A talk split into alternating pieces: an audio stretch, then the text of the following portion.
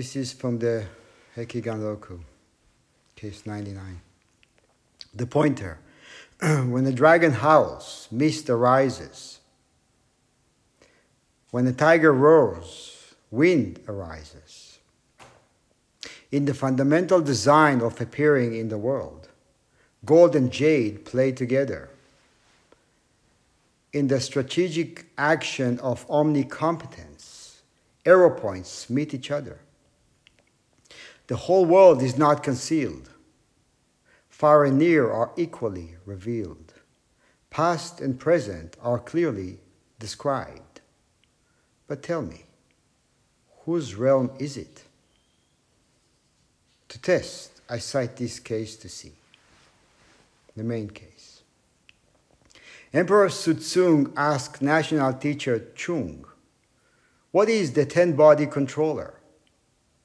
The national teacher said, Patron, walk on Vairocana's head. The emperor said, I do not understand. The national teacher said, Do not acknowledge your own pure body of reality. The verse. The teacher of a nation is also a false name. Nanyang alone may flaunt his good name. In Great Tang, he helped a real son of heaven. Once he had him tread upon Vairocana's head. Then his iron hammer struck and shattered the golden bones. Between heaven and earth, what more is there? The lands and seas of 3,000 worlds by night are still and silent. I do not know who enters the blue dragon's cave.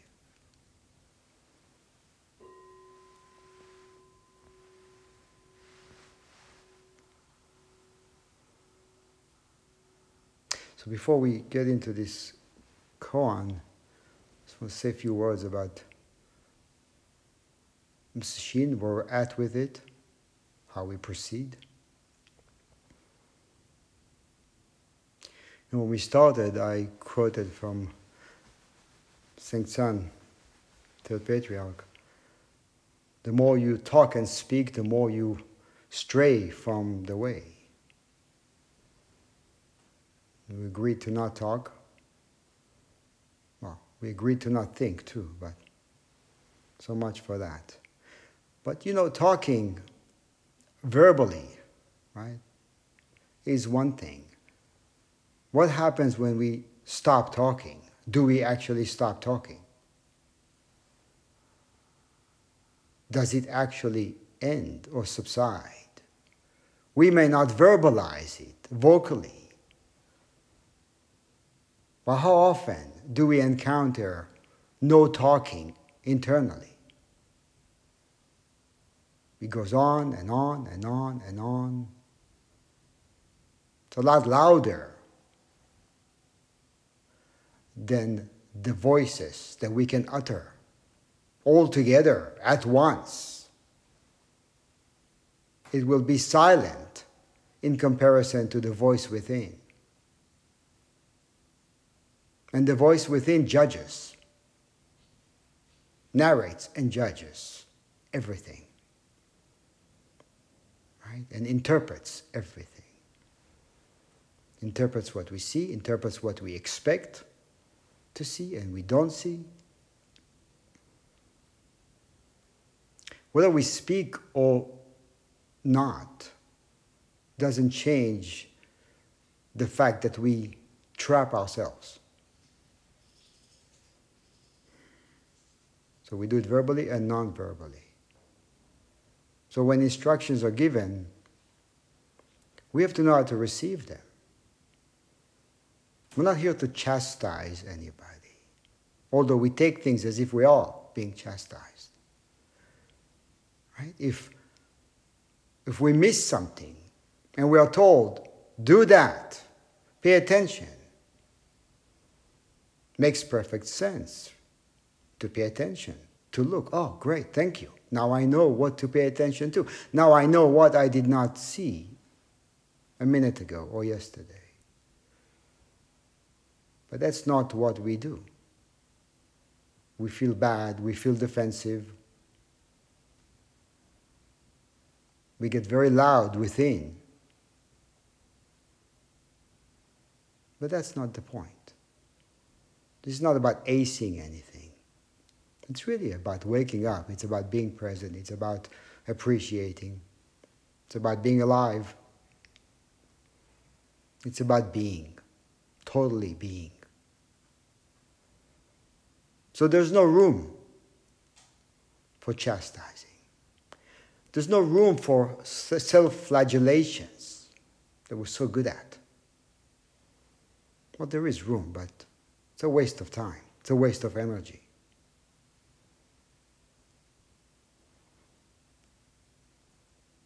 And as I mentioned when we started Sesshin, this will go by in the blink of an eye, and tomorrow we end. We just started and we're ending tomorrow. It's very quick. And watch what happens now when we start to think about tomorrow, when we start to pack it up in our minds. Not just the Sesshin, anything that is about to end and we want to pack it up.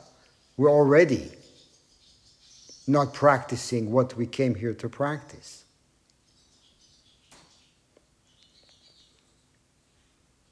And it begins now in the way we're sitting here, listening to a teisho. It begins by observing our breath right now, observing the mind that judges, approves or disapproves. The mind that says, I've had enough pain.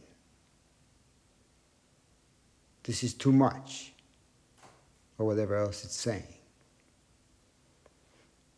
And this is so important, it's such an important moment of a sesshin when we're just about to end.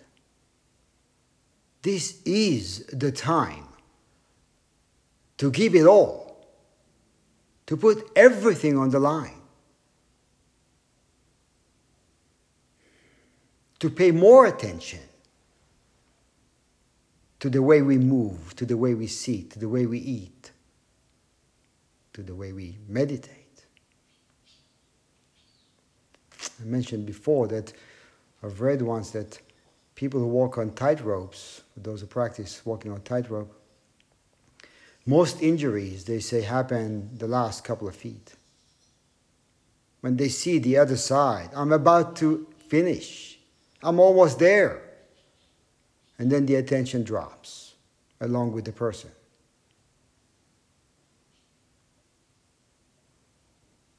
So it's a tendency we all have as human beings, but we're here to change things. We're here to do things differently. So don't leave before you leave.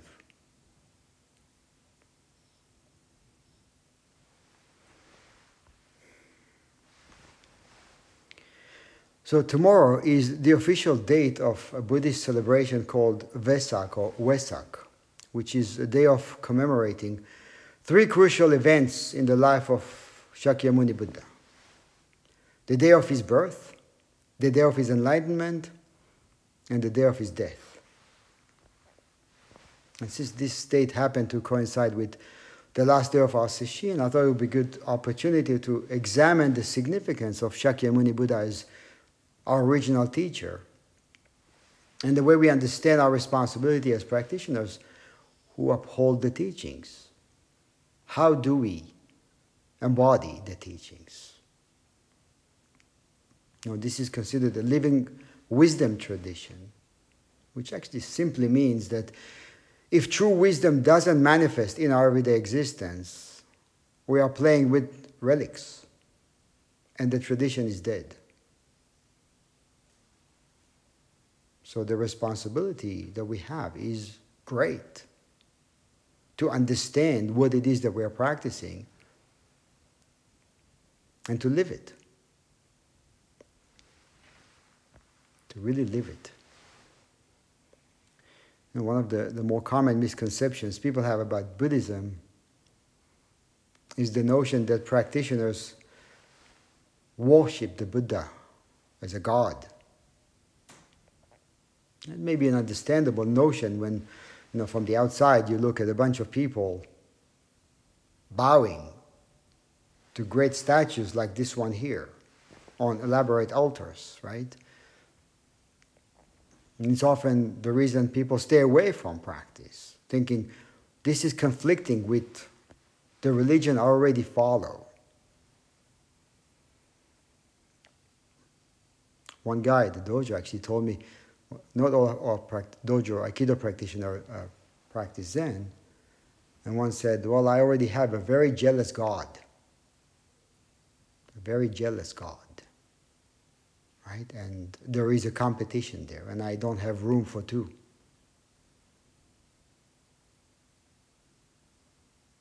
Another occasion, actually happened recently again, a few years back, this woman came to sign up her son for Aikido classes, and she saw that we have a statue of a Buddha. Nothing elaborate, something very simple. And she immediately said, I can't sign up my son for classes here because you guys are Buddhists. She walked away very quickly. And recently, another guy, retired actually, uh, said he came, he wanted to train with us to practice, but then he realized, then he was very uh, gung ho about practicing and he really wanted to do it. But then he realized that uh, he saw the schedule, he realized that there is zazen, and he said, No, I cannot do that. There is a conflict. There seems to be a conflict, is probably more accurate. Not that we say that, right? But there seems to be a conflict. You know, actually, I've had uh, conversations with Buddhist practitioners over the years who actually say, I believe in Buddha or I worship the Buddha, using that language. It's so easy to have misconceptions about a practice, whether it's from within or from without. Sometimes the misconceptions, some of them dissolve, and sometimes some of them are very persistent. They don't dissolve, they stick around. It really doesn't matter whether a person is for or against Buddhism in terms of practice, because in either way, the Buddha becomes an image, or Buddhism becomes an image in our minds. And the Buddha is perceived as a separate entity from which we are separated. And that is obviously not in accord with the Dharma teachings. But it is in accord with what I spoke about yesterday the path of convention. On that path our judgments, subsequent conclusions are defined by a conventional way of thinking. So when we perceive something, we perceive a conflict, there is a conflict. It's real. We don't think I'm imagining that there is a conflict. We actually truly believe that there is such a thing, that we know what we're looking at. So when these two people came into the dojo and, and saw a statue. They were absolutely convinced that they knew what they were looking at. And they were absolutely convinced that what they were looking at is or stands in opposition to what they hold on to or to what they care about. And it's a threat to that.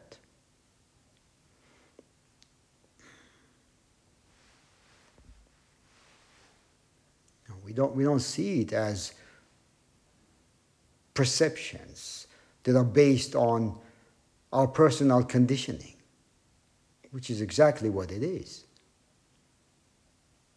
Obviously, don't believe what I say, don't believe what you read. Look and see, examine, which is what we do. We're not here to swallow something whole. We don't practice that way. Right? You show up to practice from day one, you're given instructions and are shown to a cushion. That's it. Sit down, take a look. We make it as comfortable as we can, as structured as possible, so you can do, so we can do the examination on our own. And what we need to examine is not what Buddhism is. We need to examine what we think about it, or what we think about anything. Is it really true? What is it standing on? What validates what I think?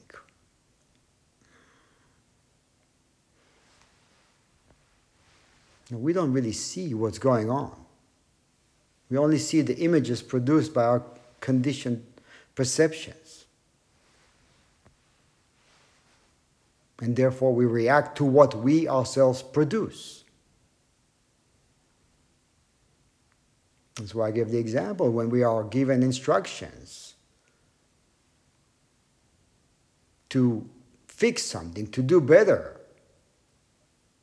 We don't see that. We don't see the opportunity. We don't say thank you. This is wonderful. We think, oh my God, I'm so stupid. I should have known better.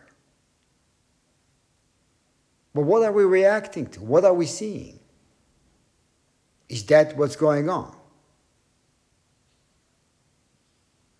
Even if, even if the words are maybe uh, delivered in a way that, yeah, maybe there is some chastising energy there. Still, our reactions are produced within. They don't come from that.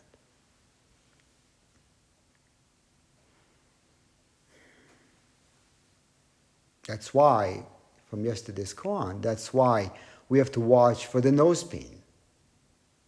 We have to watch what am I tethered to? What do I trust?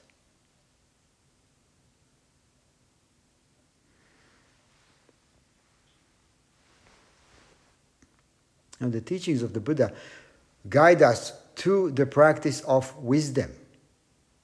And the practice of wisdom sheds light on how our conventional way of thinking empowers and validates what seems to be real. In a way, it's just it's showing us what not to do. It's showing us what we're not. And when we realize the fallacy of what we're not, what's left? When we realize we don't have to defend what we're not, then what's left?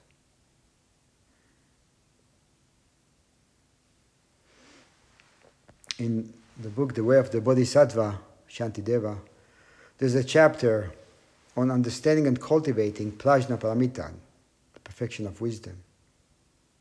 Shantideva says, when ordinary folk perceive phenomena, they look on them as real and not illusory forms and so forth, which we all perceive, exist by general acclaim, but not by valid reasoning. As long as the, as the conditions are assembled, illusions likewise will persist and manifest. As long as the conditioned, the conditions are assembled. Assembled by who?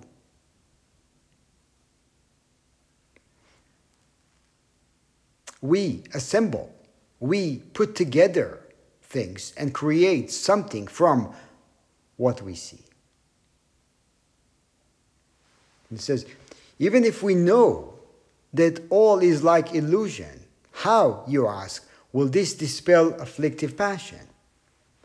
Magicians may indeed themselves desire the mirage woman they themselves create. This is a very sobering statement, isn't it? Magicians may indeed themselves desire the mirage woman they themselves create. we become infatuated with our own creations. We love it even if we hate it. Meaning, even if we suffer, we know we suffer, we still somehow find ourselves in love with our own creations.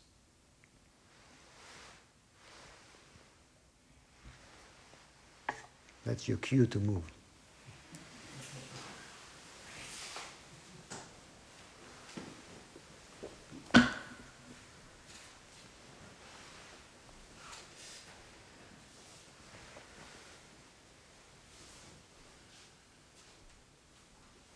And then he says, the reason is they have not rid themselves of, that's us, by the way, we are they. They have not rid themselves of habits of desiring objects of perception. And when they gaze upon such things, their aptitude for emptiness is weak indeed. Aptitude for, for emptiness is weak indeed. By training in this aptitude for emptiness, which is what we do, the habit to perceive real things will be relinquished. By training in the thought there isn't anything, this view itself will also be abandoned. There is nothing. When this is asserted, no thing is there to be examined.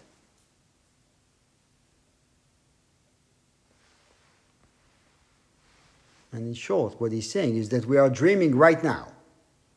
And in that dream, our conventional minds create a perception of reality, which in turns creates you as the one who is interacting with that reality, or as the one who is listening to this teisho.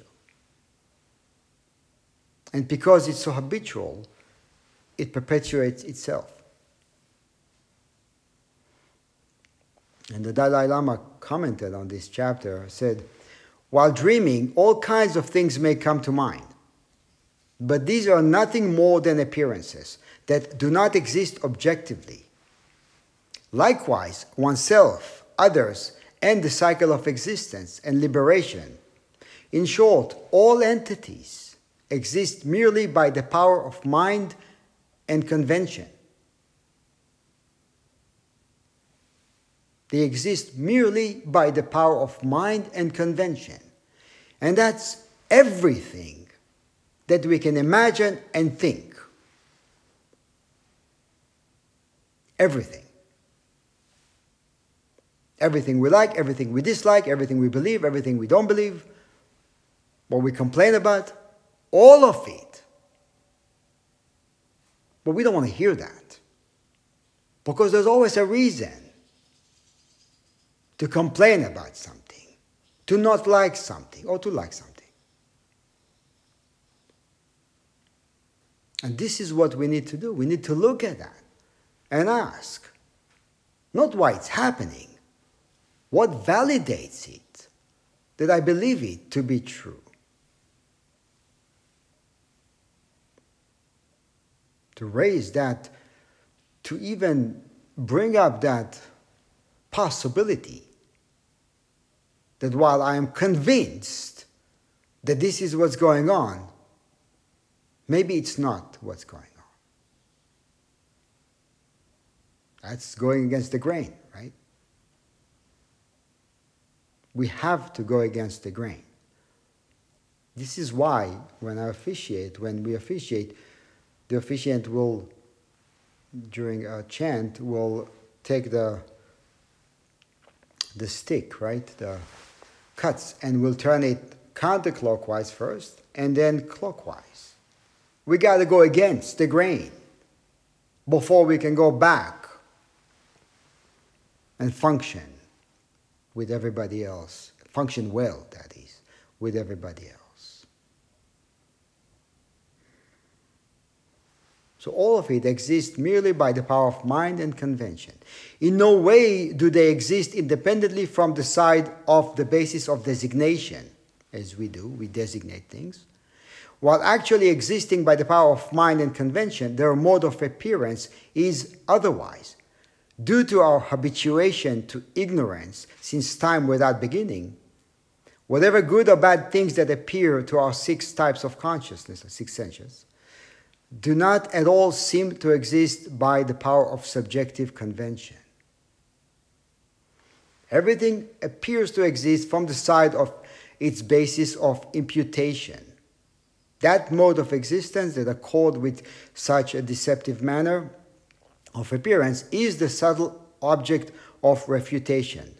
Thus, it is to be totally repudiated by means of scripture and reasoning. In other words, by study, by studying well, by the willingness to doubt what we trust and to trust what we doubt. And it takes courage. And it takes a sangha. It takes encouragement. Because there is something that doesn't want us to do that.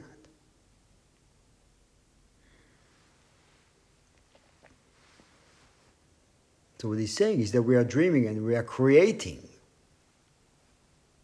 images and then interact with them or, or find ways or look for ways to interact with them. And so, from within that dream, we talk about Buddhist practice. We discuss enlightenment and delusion. We divide grades and ranks. We see practitioners and non practitioners. And we set apart what we call a monastery and what we call the city, which we're going back to tomorrow.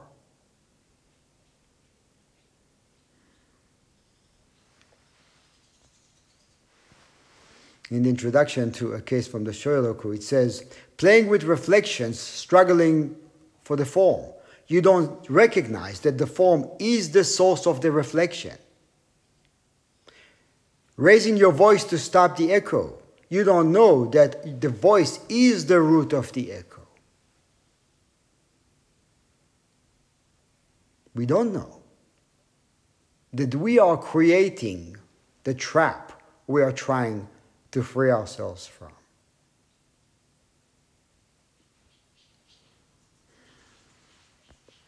And so, from within that dream, Emperor Suzong asked National Teacher Chung, What is the ten body controller?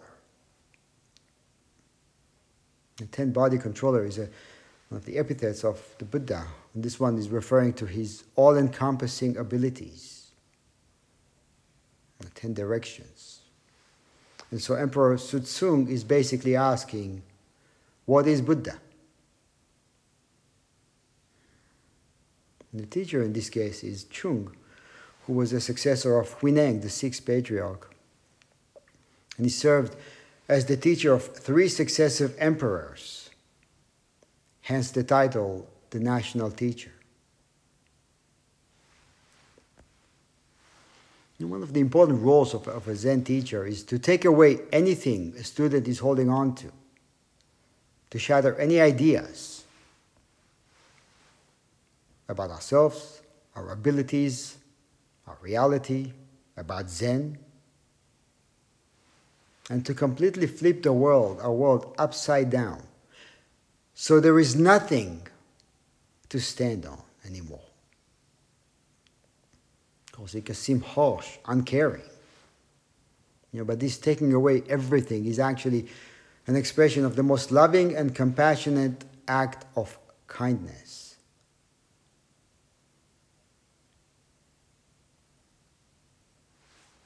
So Chung saw that the emperor was holding on to an externalized, cherished idea of a Buddha, which he put on a high pedestal. And he flipped it around by saying, Patron, walk on Vairocana's head.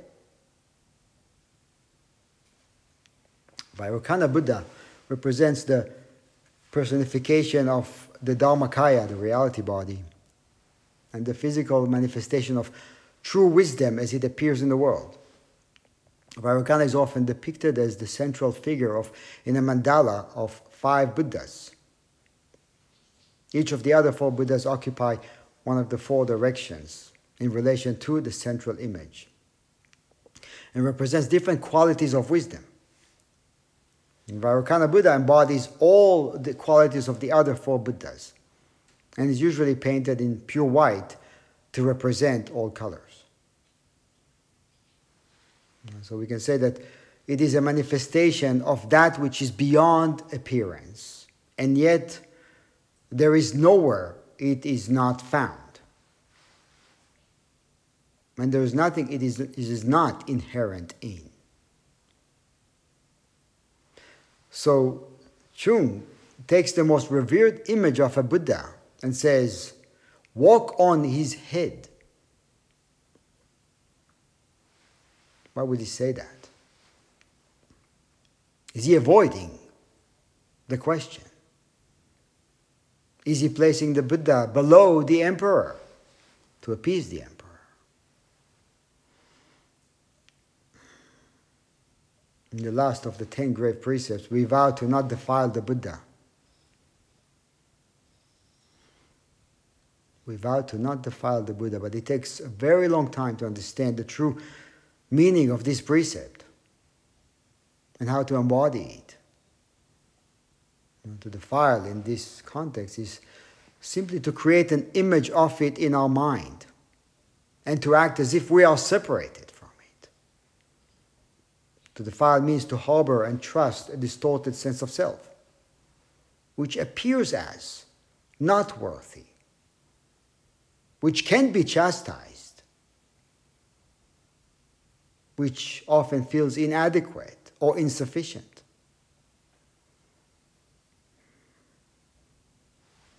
To follow the Buddha is to acknowledge and trust a perception of a self, a being, a life, and a soul, as in the words of the Buddha from the Diamond Sutra. Any perception.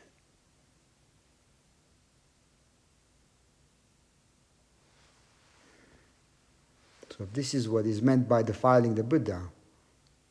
How do we not defile? How do we express gratitude and appreciation for the Buddha's teachings? How do we embody the teaching? And how do we celebrate his birth, his enlightenment, and his death? How do we do it in such a way that is reflected in our everyday life?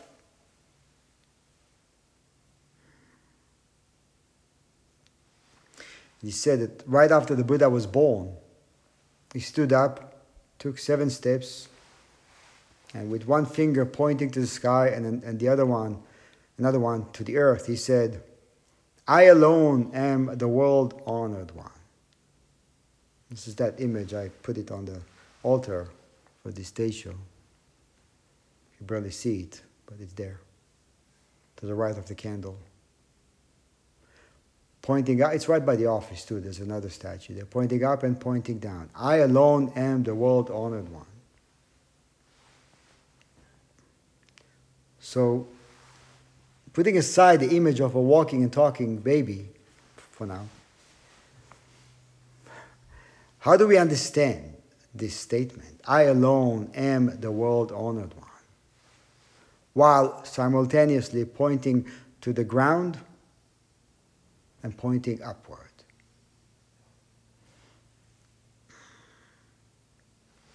You know, as practitioners, we have to study this thoroughly And but if we examine this expression in conventional way, it will, it is externalized.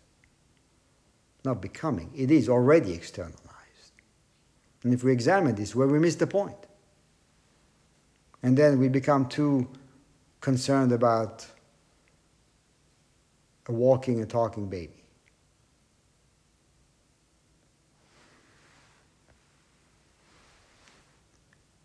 no, Yunmen's commentary on this, he said, this is what we have to learn from. He said, if I were a witness of this scene of the Buddha's birth, right, I would have knocked him to death at a single stroke and given his flesh to the dogs for food. This would have been some contribution to the peace and harmony of the world. That's Yunmen. Great Master Yunmen. Umon. I would have knocked him down, killed him on the spot, and feed him to the dogs. How do we understand that? What is it that we have to knock down?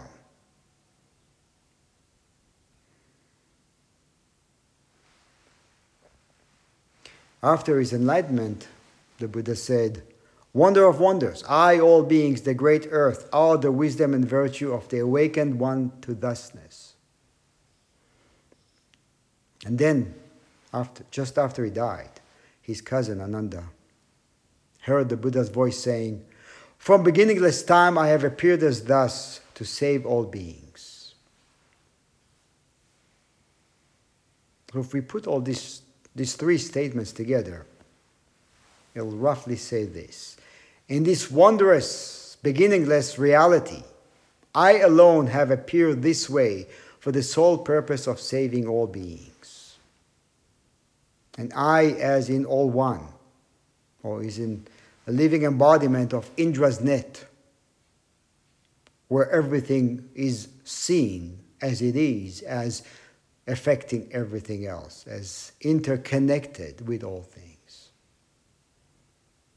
I alone, because where's the other?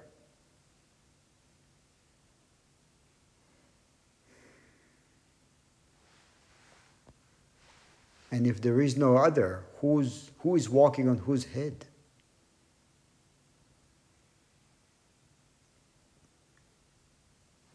So the national teacher said, Patron, walk on Vairocana's head. And the emperor said, I do not understand. And the footnote says, Why don't you understand his words? What a pity. The details are not imparted. The emperor should have immediately shouted then, what further need did he have to understand? Right? It's right there. It's always right there. What further need is there? Yeah, but that's it. It falls apart. Well, we go right back to creating perception.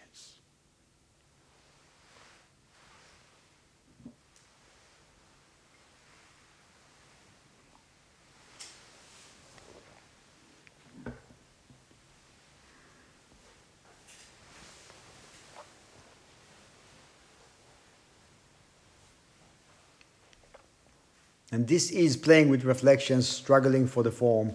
You don't recognize that the form is the source of the reflection. The emperor didn't realize that he himself was creating the confusion. And although his teacher went down to the weeds to, to meet him, he missed the point. So the national teacher said, Do not acknowledge your own pure body of reality. Do not acknowledge. And it's all in that word, acknowledge. Changsha said, Students of the way do not know reality just because they acknowledge the conscious spirit as before. It's the root of countless eons of birth and death. Yet fools call this the original man. People right now just acknowledge this radiant awareness and immediately stare and glare, playing with their own spirits. But what relevance, relevance does this have? What connection does it have to the teachings?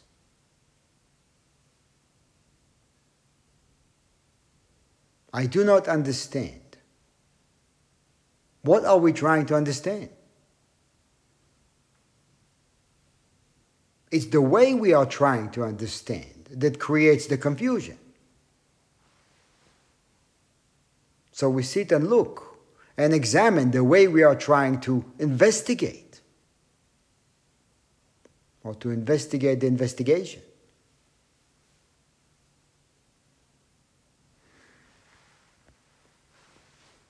If it needs to be acknowledged, how can it be the pure body of reality? An ancient said, If you do not give rise to any thought of practice or study within formless light, you'll always be free. Just discern that which is always silent and still. Do not acknowledge sound and form. Just discern spiritual knowledge. Do not acknowledge false discrimination and imagination. Do not acknowledge sound and form. Our whole life is based on that. Everything we like and dislike is based on sound and form. And he's saying, You want to be free?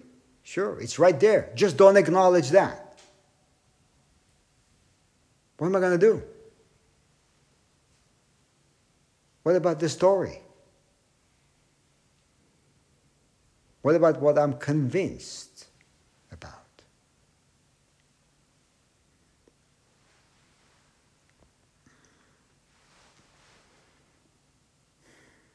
It has to be embodied. We can talk and talk and talk about it and read about it and have great discussions and think about it a lot. But it has, the gap has to be dropped for it to manifest in our lives. There's a related story in the commentary of this koan that expresses the stark difference between intellectual knowledge and spiritual knowledge. When Elder Fu of Taiyuan was expounding the Nirvana scriptures in Guangxiao, temple of Yangzhou, there was a wandering monk.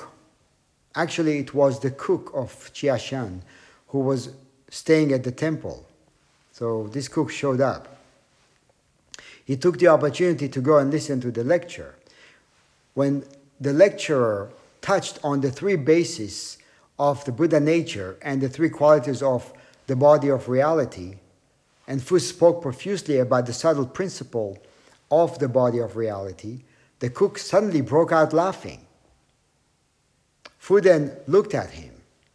When the lecture was over, he had someone summon the cook and asked him, My simple knowledge is narrow and inferior. I interpret the meaning according to the words. You've got to wonder if he actually said it this way, but maybe he was humble. Just now, in the course of the lecture, I saw you broke out in laugh. I must have some shortcomings. Please explain it to me.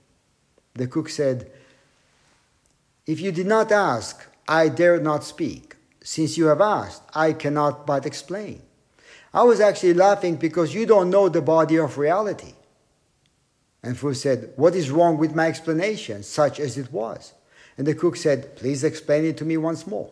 And Fu said, The principle of the body of reality is like the great void. Vertically, it goes through past, present, and future. Horizontally, it extends through the ten directions of the universe. It fills the eight extremities and embraces both positive and negative modes.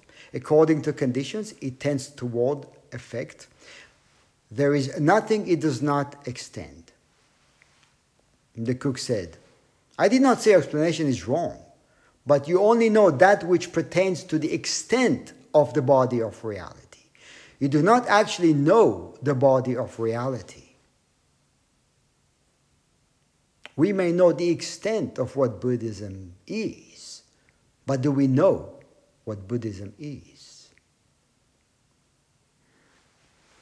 And Fu said, Granting that you're right, you should explain it to me. The cook said, If you agree, then give up lecturing for 10 days and meditate correctly in a quiet room. Collect your mind, gather your thoughts, give up various clinging to good and bad all at once, and investigate exhaustively on your own. Fu did just as he said. From the first of the fifth watch of the night, when he heard the sounding of the drum, he suddenly attained enlightenment. Now, it looks very clean, very neat, right? He just went off for 10 days and got it, right? So, yeah, we have to put it in perspective. But it's really the point that this is bringing up that, that we have to look at, right? Just stop talking. Start listening. And stop talking really means stop believing what you say. Stop believing what you think. Stop that. No, so to cease all talk and thought means that. It doesn't mean to just zip your mouth, look down, put your hands in shashu when you walk in the corridor. Fine, you do that. But do we actually stop? Do we actually take a chance and leap forward from the way we trust our thoughts? And take a chance and dive into what we don't know. And that's what he was telling him. Put aside what you know. I'm not saying it's wrong, but just put it aside, he said, and investigate on your own, not through the reading or lecturing, through actually experiencing the true body of reality. And to embody means to make it your own. But to truly make it your own does not mean making standards of you, on your own. Because this is where we come from.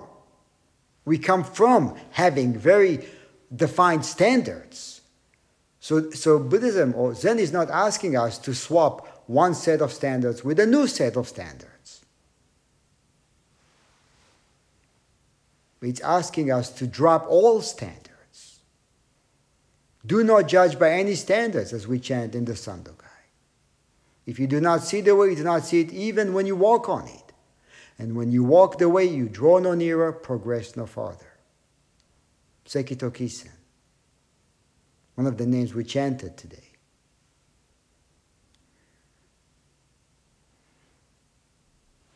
When you walk the way, you draw no nearer, progress no farther. You realize you never are a part of it.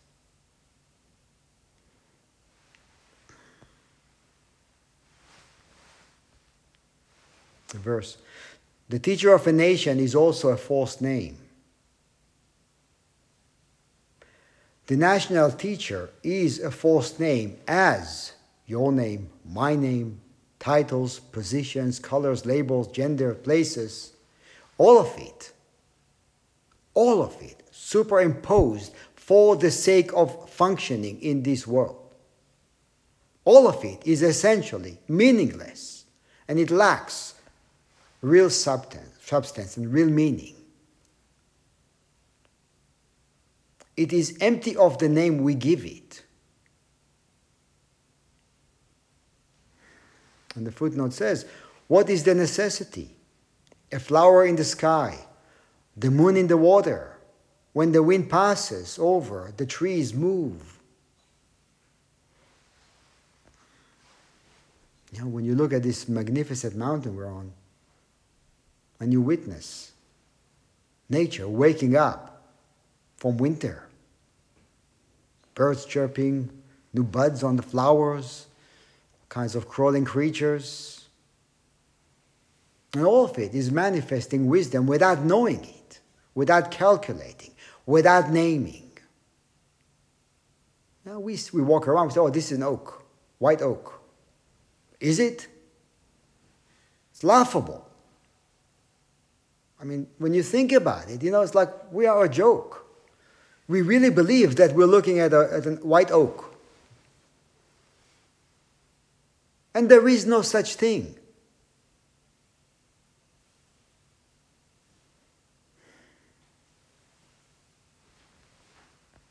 And all of it, when you look at it, you look at a tree, all of it, it knows, it only knows how to be.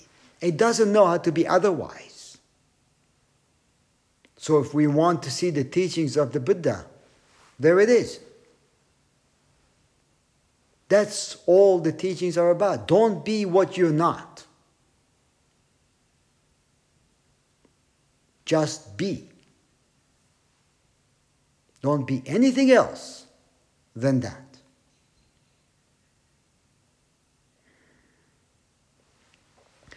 Nanyang alone may flaunt his good name, his good fame, this national teacher. It's another name for him. In Great Tang, he helped a real son of heaven. Once he had him tread upon Vairocana's head. And that's about the dialogue that they had and the way he tried to help the emperor. And once he had, had him tread upon Vairocana's head. And the footnote says, Why doesn't everybody go like that? They would find heaven and earth. How would you tread? How do you tread? Do you tread on everything? Walk on everything you believe to be true? Why doesn't everybody do that? Right?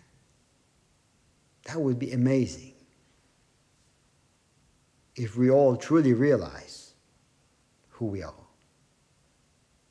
We stop acting like maniacs, destroying things, hurting each other, hurting ourselves.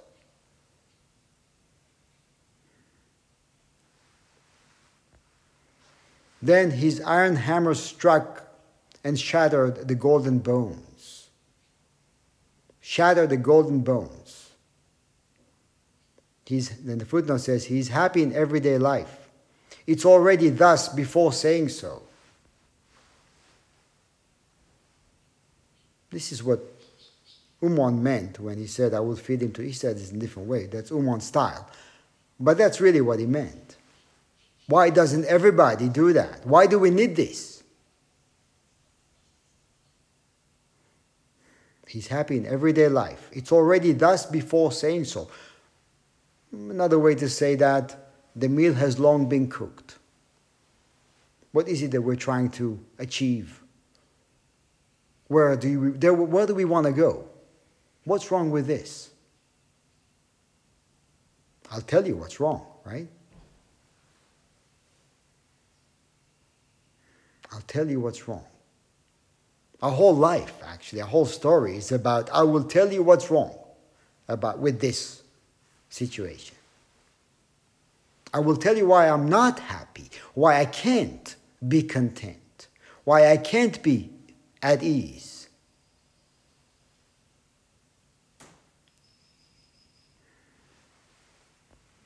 Between heaven and earth, what more is there? The lands and seas of 3,000 worlds by night are still and silent. And it says, the footnote says, Set your eyes high Hold fast to your territory. Are you waiting to enter the ghost cave? And then the last line says, I do not know who enters the blue dragon's cave. We have to enter the blue dragon's cave. We have to subdue the dragon. Realize we are the dragon.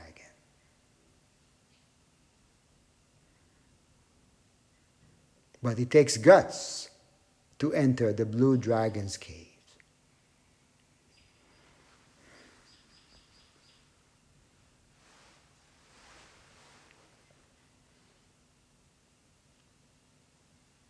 The commentary says, even if you cleaned everything and made yourself cut off your tracks and swallow your voice, still in the school of the patchrobed monks, this is still the view of novices and children. You must still turn your heads around to the troubles of the world and fully arouse your great function. You must still turn your head around to the troubles of the world and fully arouse your great function.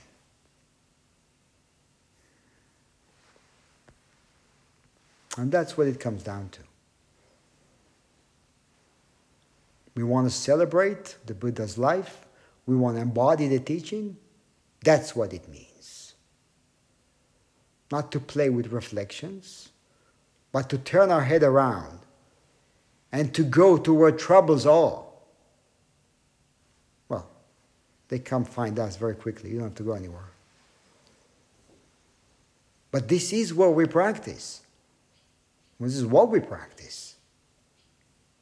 And tomorrow we're going back to working with the daily challenges of our lives, which of course appear in the form of other people and situations. And it's actually very common the first few days after Sesshin to feel a sense of lightness and ease. And we tend to be kinder, more patient, more spacious, and flow better, well with challenges. But then a few days later, as we know, we seem to be drowning in the mud of everyday life. The world starts to contract again. We become more restless, easily irritated. And then our harmful patterns of behavior begin to gain momentum again. Maybe they begin to, make, to gain momentum here before we go back. But there is a choice. There is another way to be. And, you know, going back to wherever we come from, right? This is where our understanding of the Buddha's teachings are put to the test, is put to the test. And this is where it matters most. You know, so we take the time to, to go to Sesshin so we can dive deep into equanimity and cultivate wisdom and samadhi. And then, when we leave this monastery tomorrow, on the way down, as you drive down, we vow to actualize this for the benefit of all. You know, dragons and snakes intermingle. In our minds, they are separated. But they intermingle, and divisions is only in the head.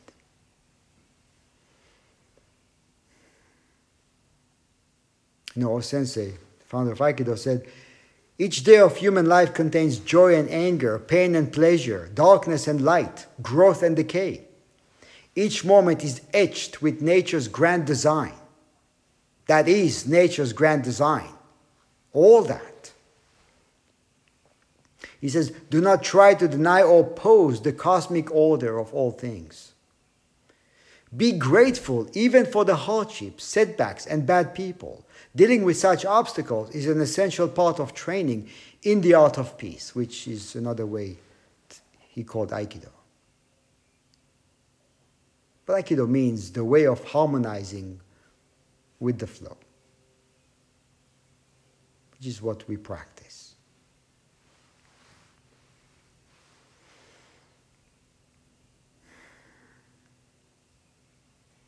So, how we practice between now and the time we end the sesshin is crucial, absolutely crucial to the way we will embody it. Because if we can be wholehearted here, we can be wholehearted wherever we go. If we can fully be here, we can fully be there. But if we are here and partially somewhere else, we are never here. Ever. A small part of us is here, and a big chunk is either in what was or what will be. How much good can we do with that? How much harm do we do when we act this way? This is real. It's incredibly beautiful and it's real. And I think most of us are deeply grateful to have encountered, to be a part of this tradition. Most people not only don't gravitate to that, they frown upon it. And those are the people we have to share it with, not by talking about Zen, only by embodying.